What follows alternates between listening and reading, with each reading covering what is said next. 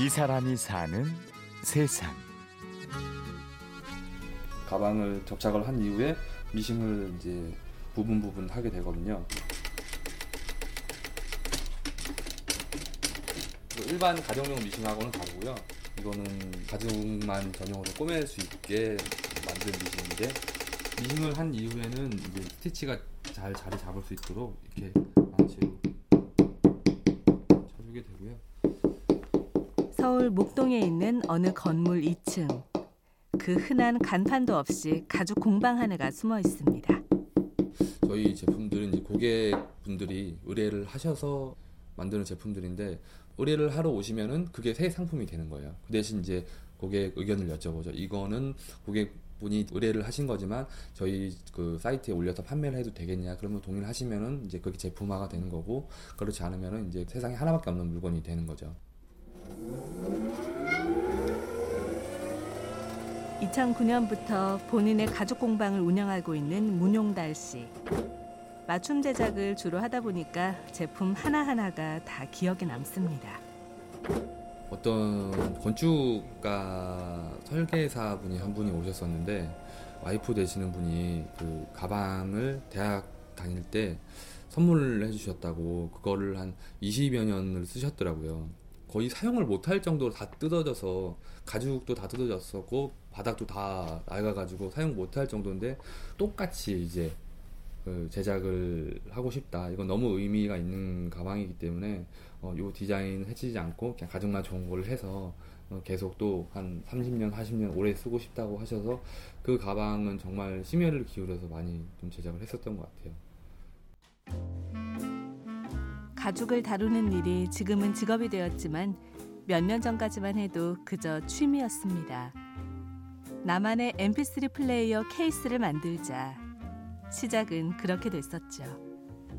근데 뭐 아무 정보도 없었죠 그 당시에는 그래서 단지 그 동대문에서 가죽만 구할 수 있다는 그런 정보 하나로 동대문에 가서 이제 가죽을 이제 제 마음에 드는 컬러하고 재질을 사서 집에서 그때는 이제 뭐 바느질도 할 줄도 모르고 뭐 송곳이나 뭐 이런 것도 없어서 처음에는 이제 재단 카터 칼로 재단을 해서 순간적 접재로 그때는 붙였었어요. 사용하던 mp3 플레이어를 다른 사람에게 팔러 나갔다가 뜻밖의 얘기를 듣게 된 용달 씨. 그 구입하시러 오신 분이 이 케이스를 어디서 구하셨냐고. 그러니까 아 제가 직접 만든 거다. 그런데 그분이 아 이거 정말 자기가 봤을 때는 괜찮아서 그러는데 자기한테 이걸 만들어서 제작을 해주게 되면 자기가 판매를 해주겠다 이렇게 말씀을 하시는 거예요. 그래서 어, 뭐 제가 봐도 사실 좀 완성도나 이런 게 떨어지는데 좀 부끄러워서 아니 괜찮습니다 하고 이제 집으로 돌아오는 길에 생각을 해보니까 아, 내가 만드는 제품들을 이렇게 좀 알아봐 주시고 마음에 들어 하시는 분들이 있으시구나 해서 이제 생각이 이제 확 180도 달라졌죠.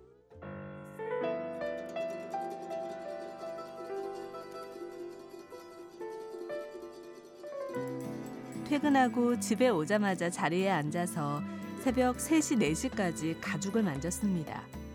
과묵하고 보수적인 아버지는 걱정이 많으셨다고 해요.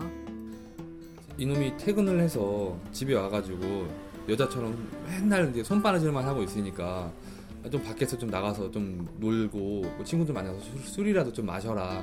아 저는 이게 좋습니다.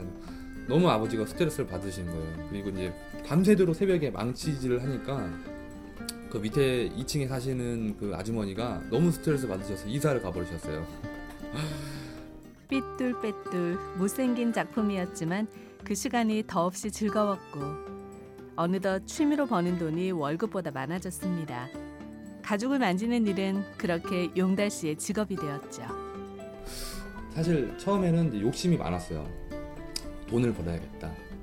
그러다 보니까 돈을 쫓게 되고 더 매출에 대한 압박감이 생겨서 아주 힘들었었 던 때가 있었어요. 그래서 정말 누구한테도 말을 못했어요. 부모님한테도 뭐 어렵다고는 말씀을 드렸지만 뭐 구체적으로는 말씀 안 드리고 정말 일만 했어요. 아기가 생겼는데도 월, 화, 수, 목, 금, 토 일 아침 6시 출근, 새벽 2시 퇴근 거의 한 3시간, 4시간만 잊으려고 그러니까 잊을 수가 없는 거예요. 일만 하면은 일에 집중이 돼서 그때만 생각이 안 나기 때문에 한 1년간은 사람도 만나지 않고 일만 했었던 것 같아요.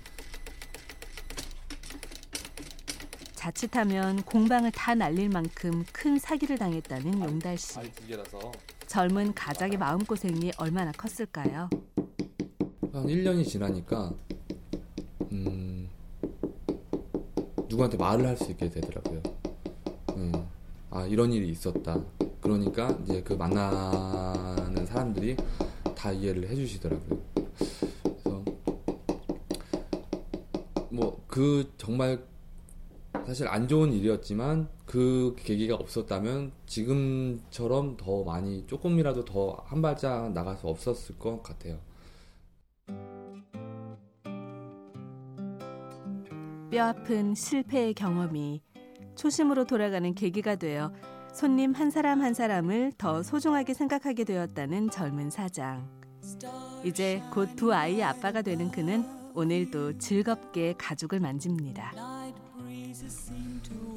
근데 저는 항상 병 출근할 때 항상 기분이 좋은 것 같아요. 이, 이 공간이 제가 만들어 놓은 저만의 공간이잖아요. 이 저만의 공간에서 제가 하고 싶은 거, 제가 하고 싶은 일, 제가 좋아하는 것, 그 다음에 제가 갖고 싶은 것들이 다 여기 안에 있기 때문에 매일, 매일매일이 기분이 좋은 것 같아요. 출근할 때마다. 하고 싶은 일을 하고 있으니까. 이 사람이 사는 세상. 취재 구성의 김나형. 저는 류수민이었습니다.